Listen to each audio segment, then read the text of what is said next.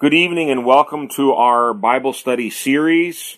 We are continuing a series that we've started in the epistle of 2nd Peter, and we're calling this entire study Growing in Grace and Truth. And we've come to the start of chapter 2, which is a rather lengthy chapter where Peter addresses the problem of false prophets and false teachers and we've done quite a lot of background work, uh, first in the Old Testament, and then in our last session, we started to look in the New Testament. And if you've been with us throughout, I think you're seeing this is a major uh, subject in the Bible. And for those of you that are just joining us, these Bible studies, both the notes and the audio recordings, are available at our church website, new-life-ministries.org. And you can listen in each Wednesday at 7.30 either by telephone or directly through the internet at MixLR. And we can give you more information on that.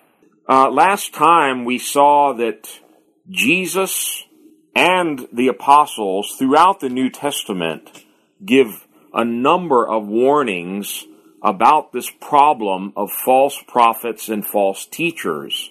And you can find something in almost all of the books of the New Testament addressing this subject. So it's not a minor problem.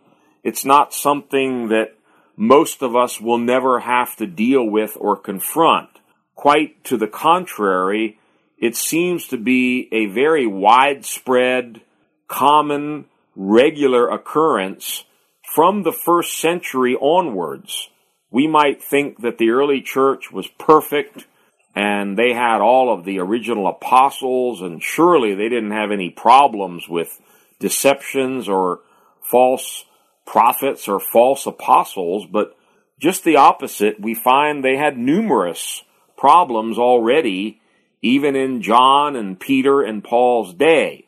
So we obviously in the 21st century should not expect to be exempt from these same kinds of things. Uh, Jesus repeatedly warned, watch out for false prophets. There will be many of them. And sadly, he also predicted that they would deceive many. And our purpose in this portion of this study is to arm ourselves with truth so that we hopefully can discern truth from error, false from the true, and not be deceived.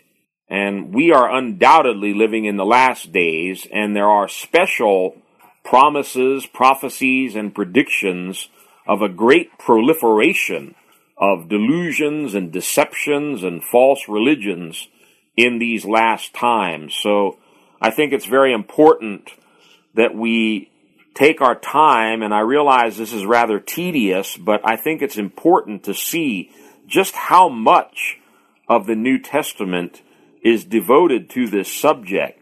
Paul wrote about it in many of his letters. John wrote about it in all three of his epistles. Peter, of course, we're going to eventually come back to 2 Peter 2 and see that the entire second chapter and even portions of the third and final chapter deal with this kind of a problem. So it's widespread. It's something that uh, a great deal of Scripture is devoted to, both in the Old and in the New Testaments.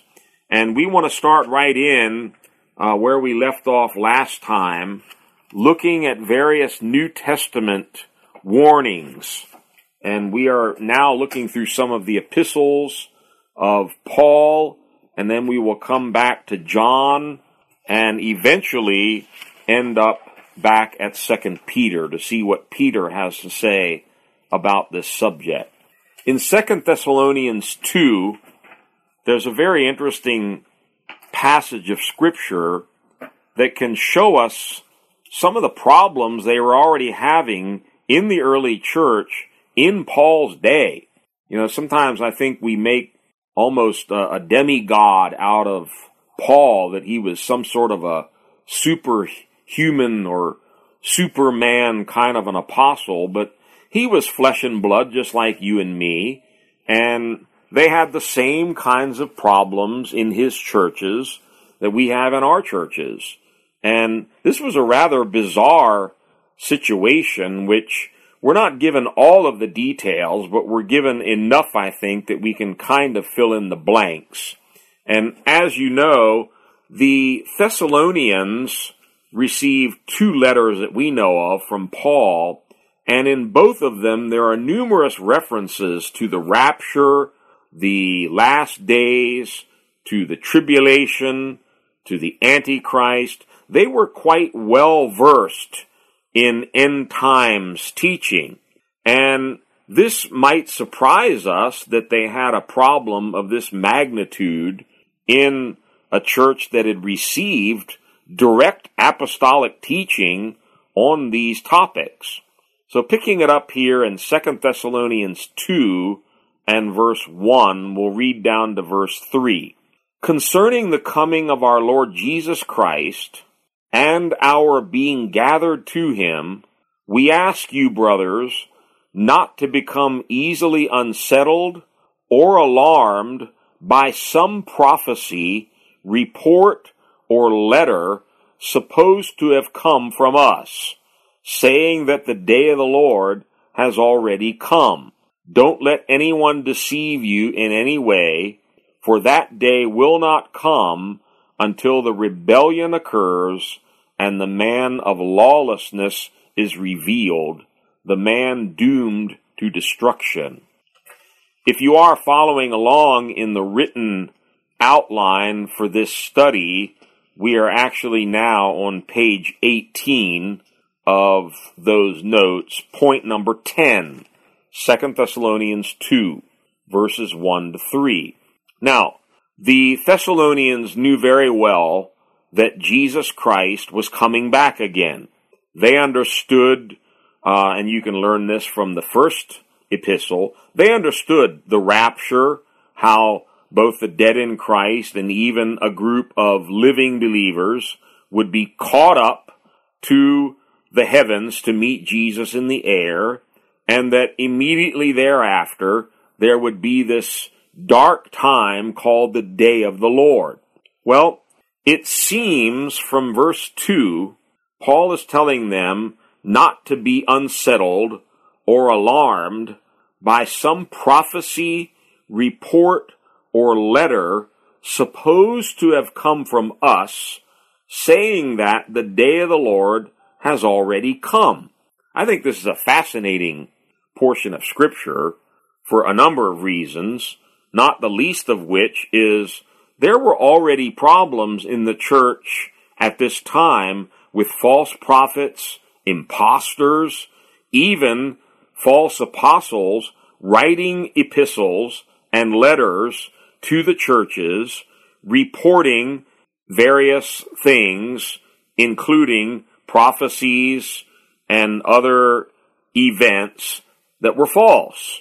And it's apparent that the Thessalonian church had received some sort of a letter, perhaps it was an epistle written by a so called apostle, saying, Sorry, guys, you missed the rapture. The day of the Lord has already come. And for those that believe that the day of the Lord is going to come before the rapture, or perhaps that the rapture is going to occur in the middle of that tribulation period, this scripture is rather difficult to interpret. Because why would they be alarmed, or why would Paul have to calm them down and tell them not to be unsettled or alarmed, if indeed they needed to endure half or all of the tribulation before Jesus Christ would be coming back for them. Common sense tells us the only way to understand this whole event is in the following way. They had received some false report saying, we're already in the day of the Lord. They understood what that meant, that we were now already in the tribulation period and that Jesus Christ had already come for his bride. In other words, the Thessalonians are now believing they missed the rapture, they've been left behind, and they have to endure either three and a half or possibly seven years of tribulation. Well, Paul says, I'm writing to you concerning the coming of the Lord Jesus Christ and our being gathered to him. Don't be alarmed. Don't be worried. Don't be upset by these false reports that you have received. Verse 3 Don't let anyone deceive you in any way. So they were already having these kinds of letters, false prophecies, false reports being spread around in the various churches for which Paul had to write this epistle and correct this error and warn them, look, the day of the Lord hasn't come yet. The, the rapture has not taken place yet. Don't let anyone deceive you, for that day will not come until the rebellion occurs and the man of lawlessness is revealed, the man doomed to destruction. He's referring, of course, to the Antichrist. And Paul is saying, look, we're not there yet. The Antichrist hasn't been revealed because the rapture hasn't taken place and we're not yet in the day of the Lord. Our main purpose tonight in looking at this is to see the prevalence of false things that were already circulating around in the churches. Some prophecy, report, or letter supposed to have come from us. So apparently it had Paul's signature falsely attached to it, and these people were quite upset when they received this letter supposedly from Paul, but it wasn't. It was a deception. It was some sort of a fake impostor that was trying to bring trouble to the church. And let me just interject here. If you start with the book of Acts and go right through to the book of Revelation, in almost every book of the New Testament, there is some reference, some warning about troublemakers, deceivers, impostors, false teachers, false prophets. It's quite amazing when you realize how much of the New Testament deals with these kinds of problems. So as I said at the beginning tonight, this is not some obscure thing that might happen in some little church in the corner of a country in Africa somewhere. This is everywhere. False prophets, false teachers, deceptions are everywhere and they're coming more and more and more in these last days. Moving on to 1 Timothy. 1st and 2nd Timothy, Paul has a lot to say to young Timothy about this problem as he's training and strengthening Timothy in his ministry. He obviously had to prepare him and equip him to be able to discern and refute all kinds of false and deceiving things that he would no doubt uh, come in contact with. So in 1 Timothy 1, starting with verse 3 down to verse 7, we read the first of a number of these. As I urged you when I went into Macedonia, stay there in Ephesus so that you may command certain men not to teach false doctrines any longer, nor to devote themselves to myths and endless genealogies. These promote controversies rather than God's work, which is by faith. The goal of this command is love, which comes from a pure heart and a good conscience and a sincere faith. Some have wandered away from these and turned to meaningless talk. They want to be teachers of the law, but they do not know what they are talking about or what they so confidently affirm. So we can see clearly from verse 3 they already had a problem with false teachers in Ephesus. And as Paul is writing to Timothy, who is in Ephesus, he says, Stay there so that you can command certain men not to teach false doctrines any longer. Obviously, they were teaching false doctrines. They were false teachers. And they were expounding all kinds of myths and endless genealogies, uh, all kinds of strange things were circulating already in Paul and Timothy's time. He says in verse 6, some have wandered away from these, from the sound doctrines that Paul had taught them. Some have wandered away from these and turned to meaningless talk.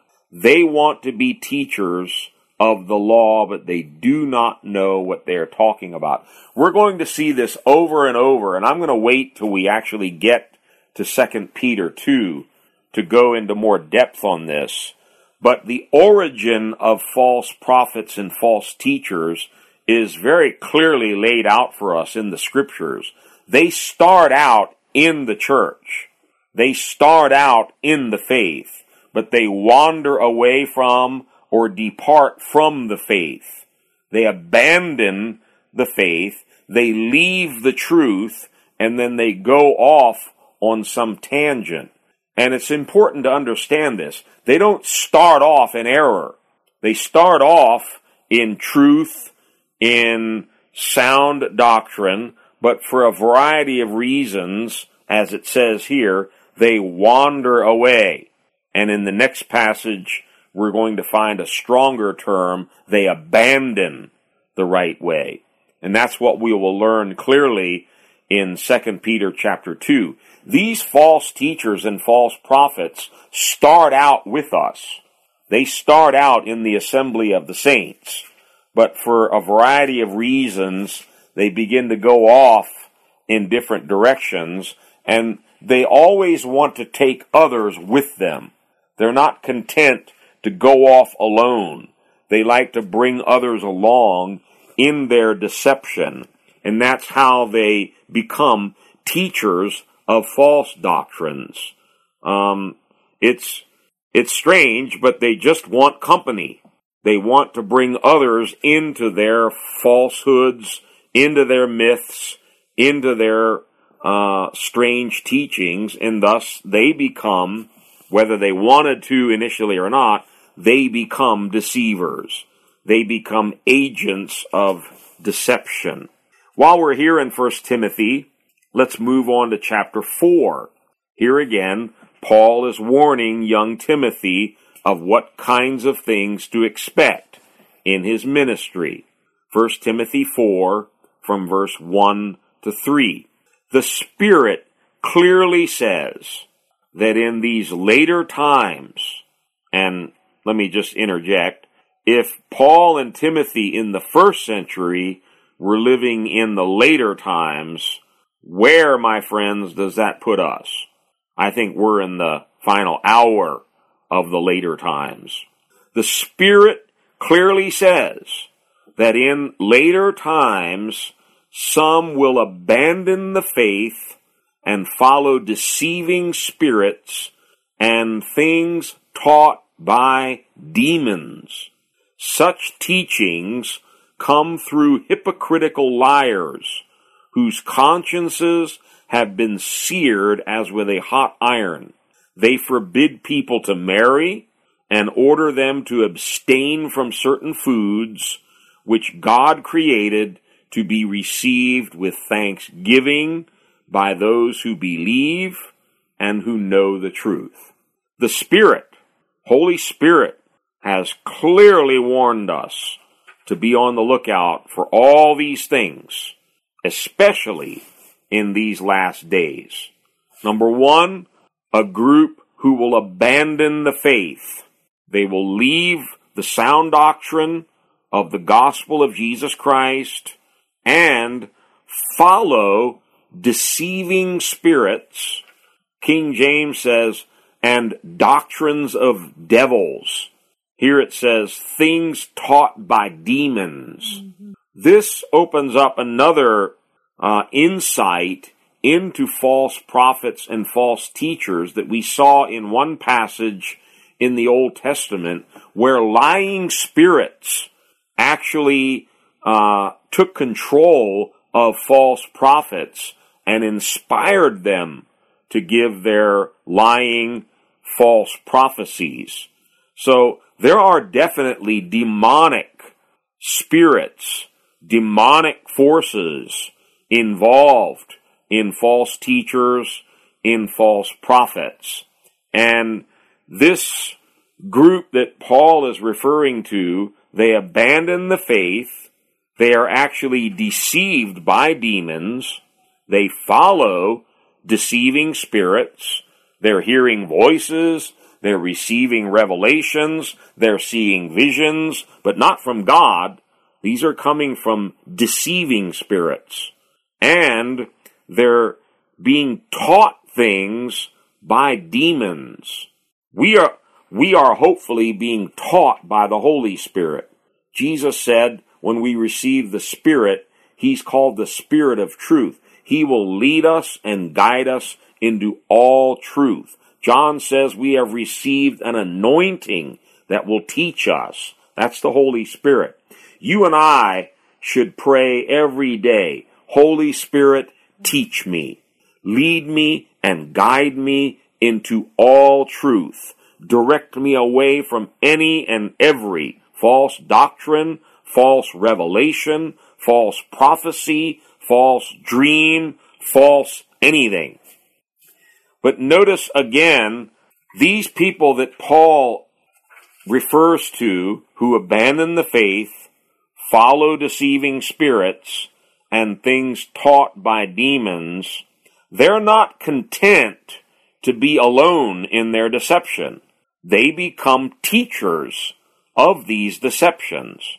Verse 2 Such teachings come through hypocritical liars whose consciences have been seared as with a hot iron.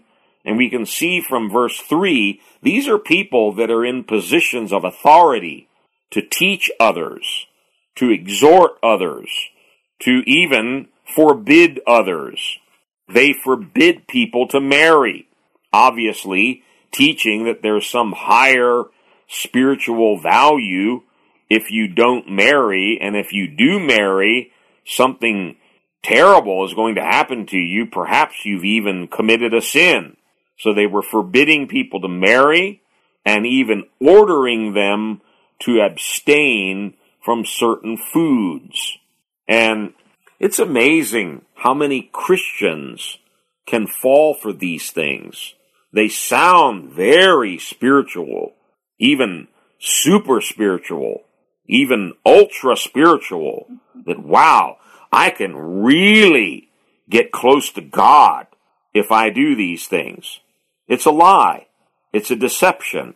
And let me go back again to verse 2, where we gain a little more insight, and this is something we're going to study more carefully when we come ultimately to 2 Peter 2. False teachers and false prophets, as I mentioned, they start out in the faith, but for a variety of reasons, they abandon the faith, they leave the right way, and they wander off. Verse 2 gives us some more insight. These are hypocrites. They're hypocritical liars. And their consciences have been seared as with a hot iron. What does that mean?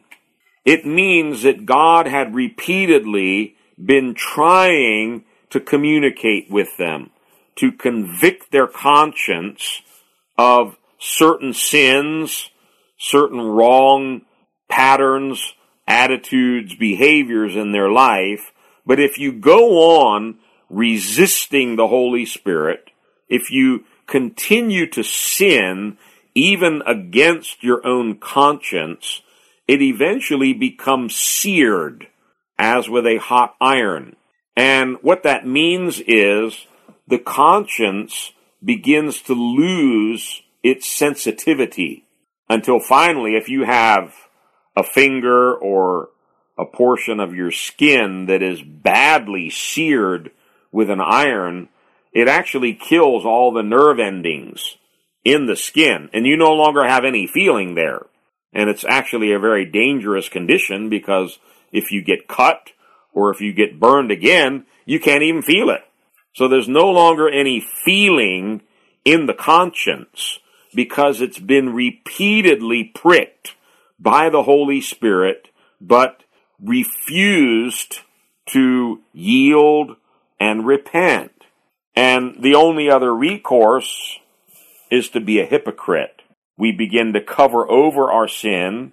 We begin to put on masks and fake being a Christian when in reality we're living in sin.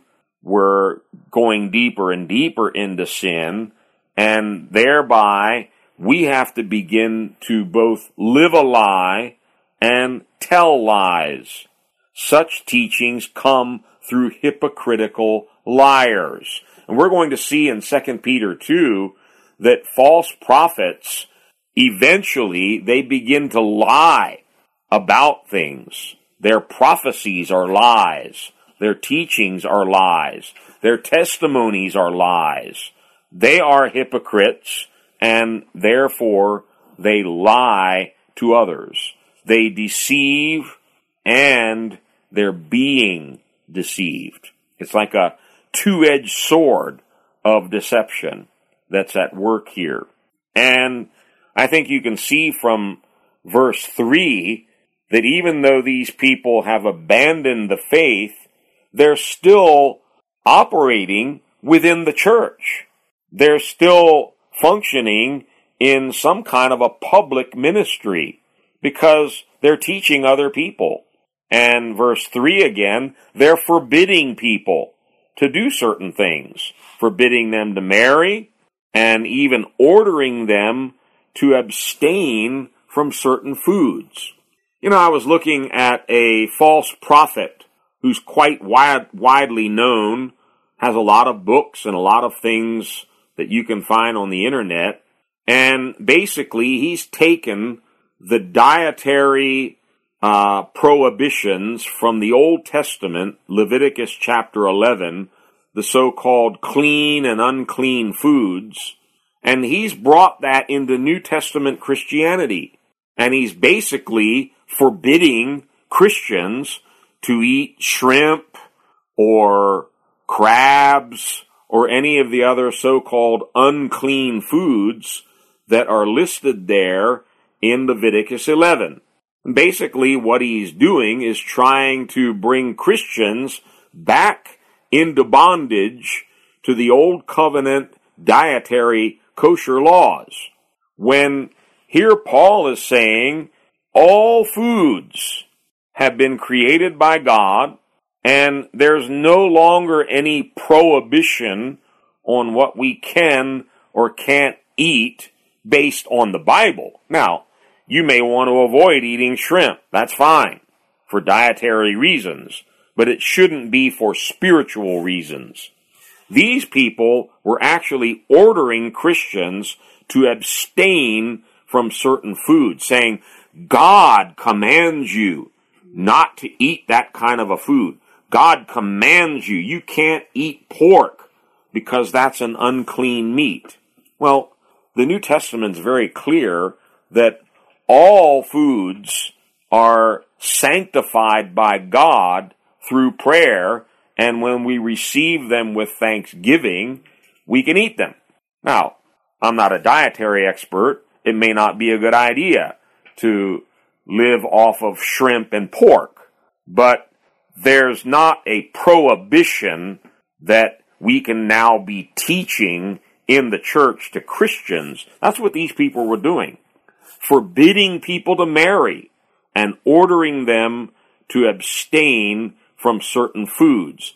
And by extension, we can kind of understand that they were teaching some kind of a higher life.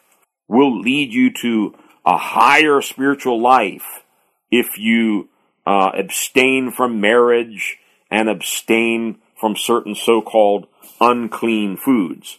Only problem is these teachers had abandoned the faith. They were being deluded by demons and the things that they were teaching, they had learned from demons. They were following deceiving spirits and things taught by demons. This is a very strong warning to all of us that there are false doctrines floating around that have actually been inspired and taught by demonic spirits. And as always, we have to test things against the Word of God. If it doesn't line up with the Scriptures, reject it. It's false. It's not worthy of our attention. One more passage while we're here. In 2 Timothy, 1st and 2nd Timothy, Paul makes mention of these kinds of problems, and there's much more we could read. I'm just picking out parts of it. In 2 Timothy 4, let's turn our attention now to verses 3 and 4. Paul again writing to Timothy, he says, The time will come when men will not put up with sound doctrine. And I probably should have mentioned the word doctrine is kind of a scary word. All it means is teaching. Time is going to come when men, obviously we're talking about Christians, men and women within the church, so-called Christians, who will not put up with sound teaching. They're not going to want to hear sound, wholesome teaching from the Word of God. Instead, to suit their own desires, they will gather around them, not a few, a great number of teachers to say what their itching ears want to hear. They will turn their ears away from the truth and turn aside to myths. Now, here again, we come across this dynamic that we saw in the Old Testament, particularly in the book of Jeremiah, where you can't really put 100% of the blame on the false prophet. About 50 of 50% of the blame lies with the listeners. Something's happened in their heart where they want to hear something false. Um, and we can see here that Paul predicts, and trust me, we are in this time now. We're seeing this wholesale in the Christian realm today. Time will come when men will not put up with sound doctrine. I like that phrase, will not put up with it. They find it offensive. It gets on their nerves. We don't like hearing this kind of teaching. We, we're not going to tolerate this, this kind of message anymore. We want to find something that's a little more pleasing to our ears. We want to find something that is more in line with what we like. And if you and I want to make the Word of God fit with what we like, uh, please hear me tonight. We're in danger. We're in very serious danger if we're looking for ways to make the Word of God match our desires. It should be the other way around. The Word of God is going to challenge our thoughts, our motives, our desires, and those need to change and come in conformity with the Word of God, not the other way around. But this group of people that is growing by the day in our world today, they don't want to put up with sound doctrine. Listen carefully to these words. Instead, to suit their own desires. These are people who are being led, who are being controlled by their own desires. They will gather around them a great number, please note that, a great number of teachers. although it doesn't specifically use the word, these are false teachers. So, just picking out the main thought from this portion, Paul is confirming what Peter says in 2 Peter 2 1. There are going to be a great number of false teachers in the last days. Why? Because people want it. People want to be deceived. Um, let me go back to a scripture that we studied in Jeremiah 5. Jeremiah chapter 5. I'm departing from my notes here for a minute, so give me a second. Jeremiah 5, and it's verse 30, 30 and 31. Jeremiah 5, 30 and 31. A horrible and shocking thing has happened in the land. The prophets prophesy lies. The priests rule by their own authority. Now that's one half of the equation. There are going to be false prophets. There are going to be priests, prophets, pastors, leaders who are on a power trip and they want to rule over other people by their own authority. But the other half of the equation is equally horrible and shocking. Jeremiah says, and my people love it this way. You have false prophets prophesying lies.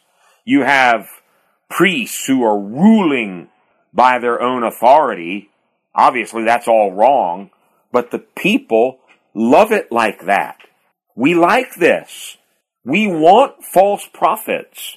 We want people to abuse us and to usurp authority over us. This was a strange thing going on in Jeremiah's day, and it's no different in Paul's day, and it's no different in our day.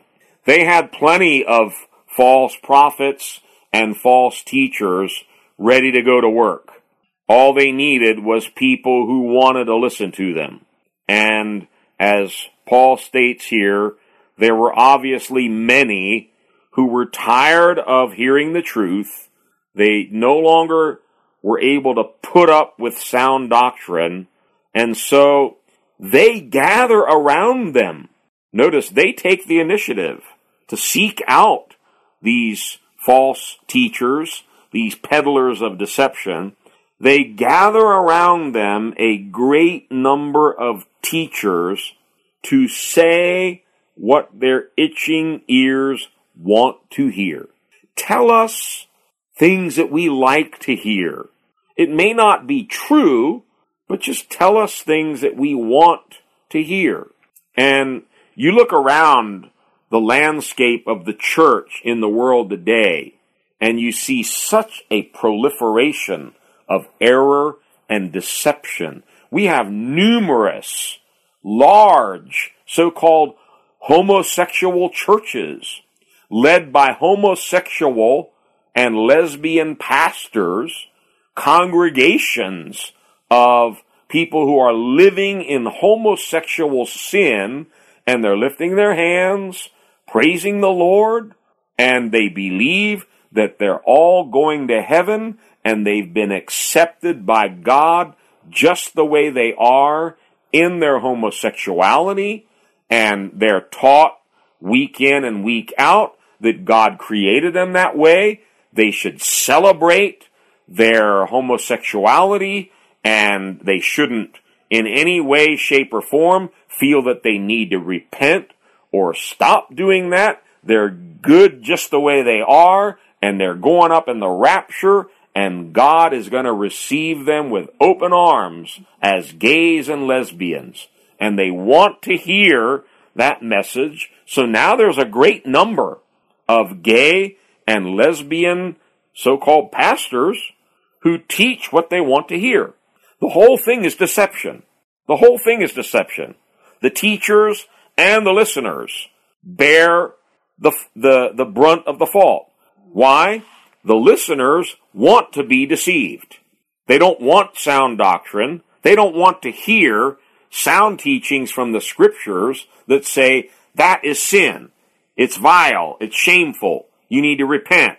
There's power in the blood of Jesus. You can be changed. You can be transformed. You can come out of darkness in the marvelous light and begin to live free of sexual immorality and distortion and perversion. But no, they don't want that.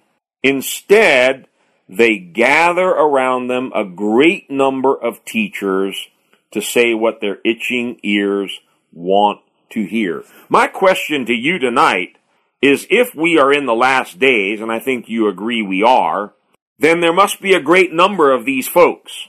That's what Paul said. There will be a great number of teachers who are saying what people want to hear. Where are they? Are you and I able to identify this great number of false teachers? Have we come to a level of discernment where if we hear them on the radio or on the television, are we able to discern that what they are teaching is false? It is not according to sound doctrine. Just because they're on Christian TV or Christian radio or they've written numerous Christian books that are in the Christian bookstore means nothing at all to me. You need to listen carefully to the message and listen to the Holy Spirit inside you. The Holy Spirit always bears witness with the truth. And when you and I are hearing something false, there's a little alarm that starts to go off inside your spirit. And you begin to feel uneasy and uncomfortable. And if you listen very carefully, you can almost hear the Holy Spirit saying, no, no, no. This is not true. This is not true. This is not true.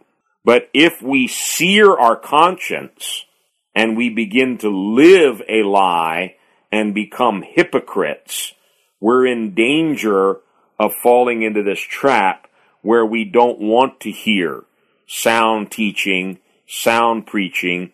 We would rather click on the radio or the television or go someplace where we're going to hear sweet messages that tickle our ears. Notice, a great number of teachers to say what their itching ears want to hear. You and I must not fall into this snare where we decide what we want to hear. And maybe we go to church and there's a, there's a searing message that convicts us and makes us feel very uncomfortable. And we know we're doing wrong. We know whatever the message is pointing out, we've got it in our life. And we have to make a choice. Either I'm going to change or I'm going to harden my heart. And sadly, many people, after a few messages like that, they say, you know, I don't like this church. I don't like what they preach here. They make me feel uncomfortable. I'm going to go to a church where I feel nice and I never feel uncomfortable they never get on my case. I never feel like I'm being confronted with things in my life that are wrong. Not to mention the fact that you're never going to grow if you're not changing, if you're not being confronted with areas of your life where change is needed. I don't know about anybody else on this phone or participating in this Bible study tonight, but I've been a Christian for 40 years, and God is getting on my case every day about something. There is a continual dealing of God in your life where He's going deeper and deeper, maybe not with outward acts of sin, but then He starts to deal with your motives. Maybe even you're doing a very spiritual thing like lifting your hands and singing real loud in church on Sunday, and the Holy Spirit is putting His finger on pride, saying, You're doing that just because you want other people to see how spiritual you are. And so you have to deal with pride, self-centeredness, and it never stops. He keeps dealing with you and you can come to a place where you don't want to put up with it anymore. I'm tired of being convicted. I'm tired of hearing things that make me a little uncomfortable. So I'm going to find somebody who will say what my itching ears want to hear. This is why there's so much deception in the world today. My people love it. this way, as Jeremiah says. You and I should make a decision right now, if we haven't already, to love the truth, whether it hurts or not, whether it costs us or not. Buy the truth and sell it not, the Bible says. Truth isn't always pleasant to the ear. God never promised He's always going to tickle our ears when He speaks to us. Sometimes His messages come like fire, like a hammer. They break us to pieces. They, they convict us. That's good. That's good. That can lead us to repentance and that can lead us to change and transformation. Let's switch around a little bit and we're going to actually come back to 1st and 2nd Timothy again, but look in 3rd John for a minute. We've already looked at the first two epistles of John and in both of them he addresses this problem of deceivers. And by the way, I might have you notice both Paul, John, Peter, all of them at the end of their lives. Second Timothy was written at the end of Paul's life. Third John was toward the end of John's life. And Second Peter, which we are studying, we've gotten a little away from it, but we're going to come back to it. Second Peter, we've been seeing already, was written at the very end of Peter's life.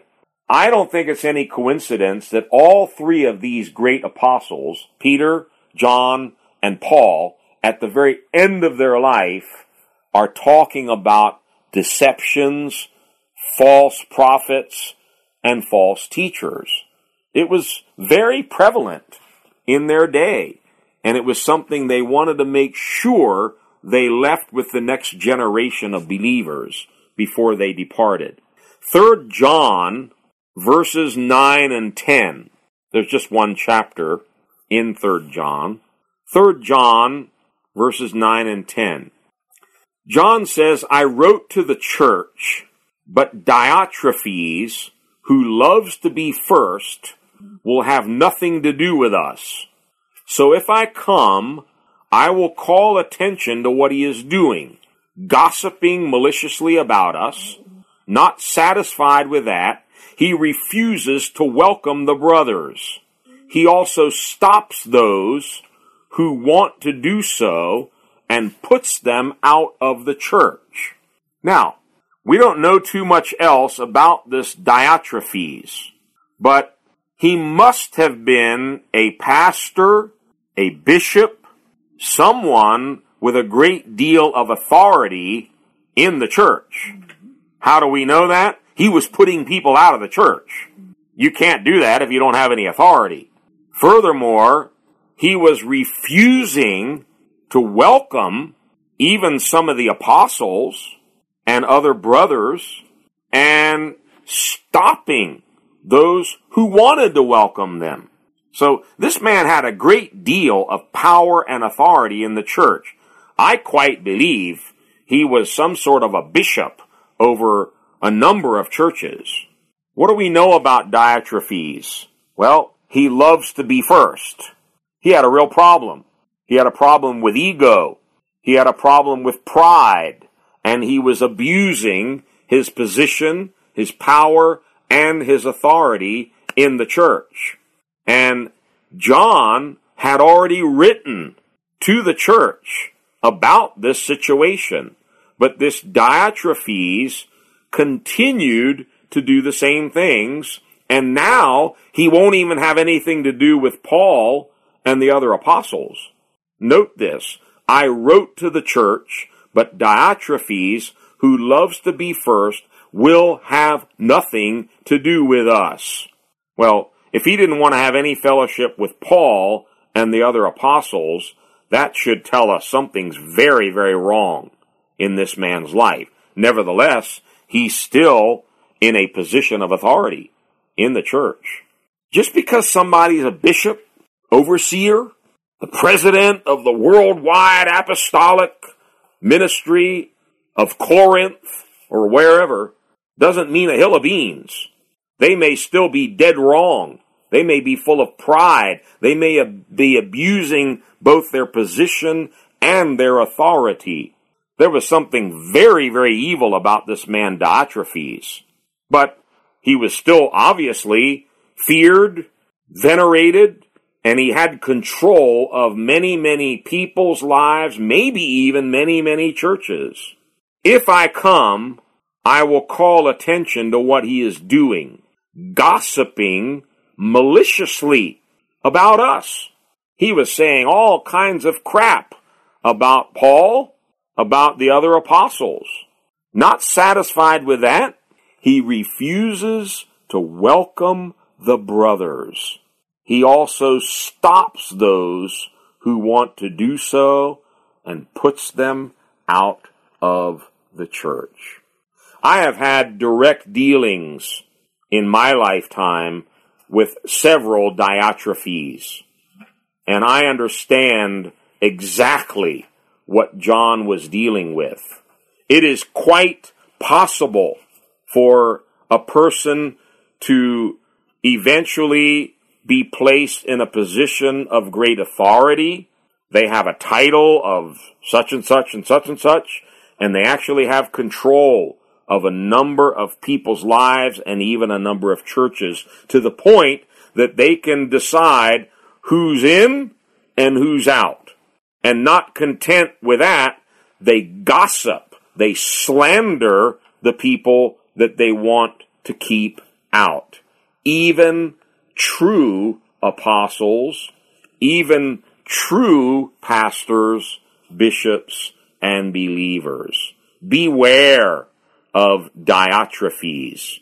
Beware of, of these kinds of people who abuse and misuse their position and their authority to further their own cause and who are on an ego trip. Diotrephes loves to be first. Who knows? Maybe in one of his visits, John had detected some pride in Diotrephes, pulled him aside and warned him, look, brother, you know, you need to humble yourself. Um, we are servant leaders. We're not over the church. We are actually under the church.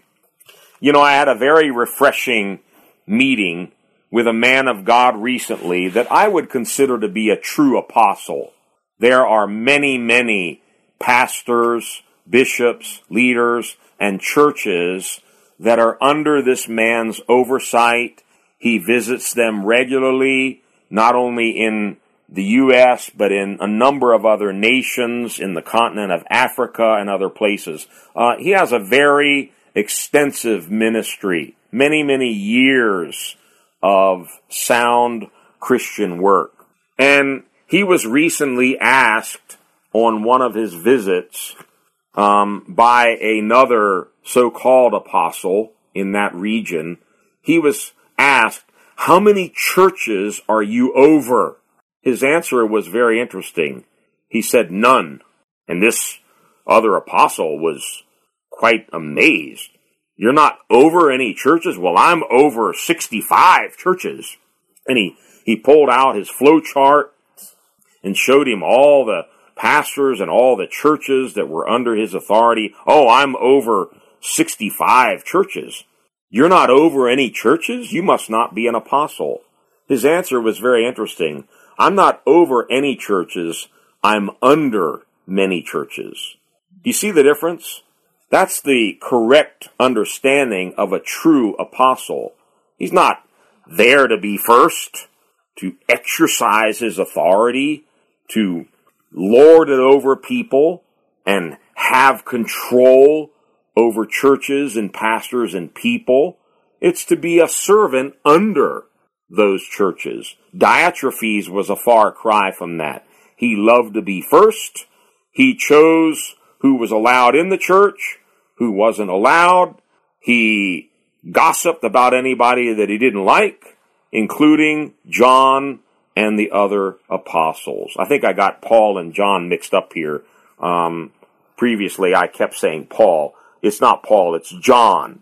So he was saying all kinds of garbage about John, rejecting him as an apostle, and even others who were working with him. Be careful. Beware of modern Diotrephes. They're around, and you can recognize them quite simply by this one line. They love to be first. They will have it no other way. Okay, shift gears back to Timothy.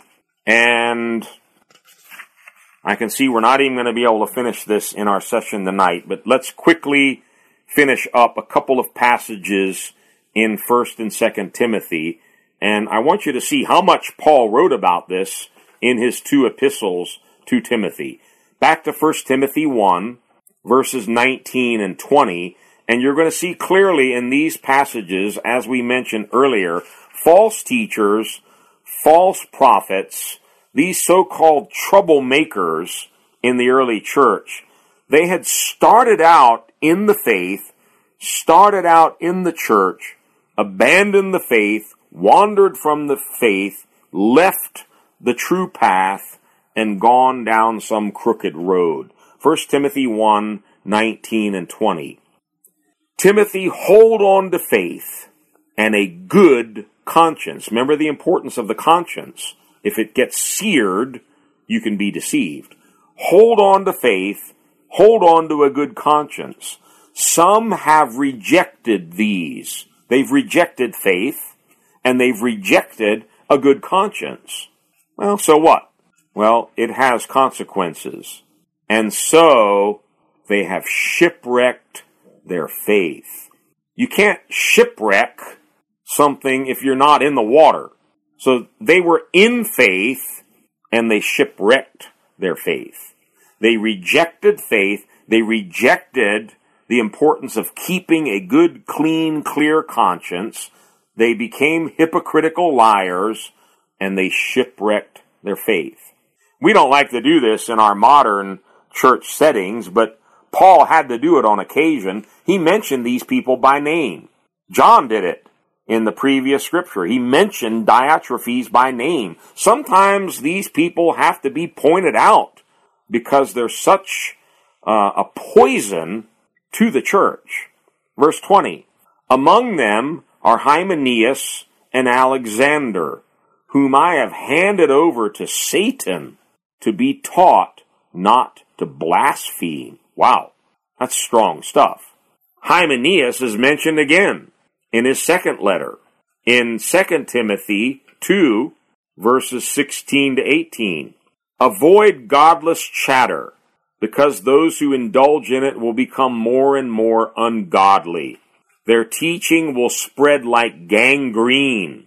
Among them are Hymenaeus and Philetus, who have wandered away from the truth. They were in the truth, they were in the faith, but they shipwrecked it.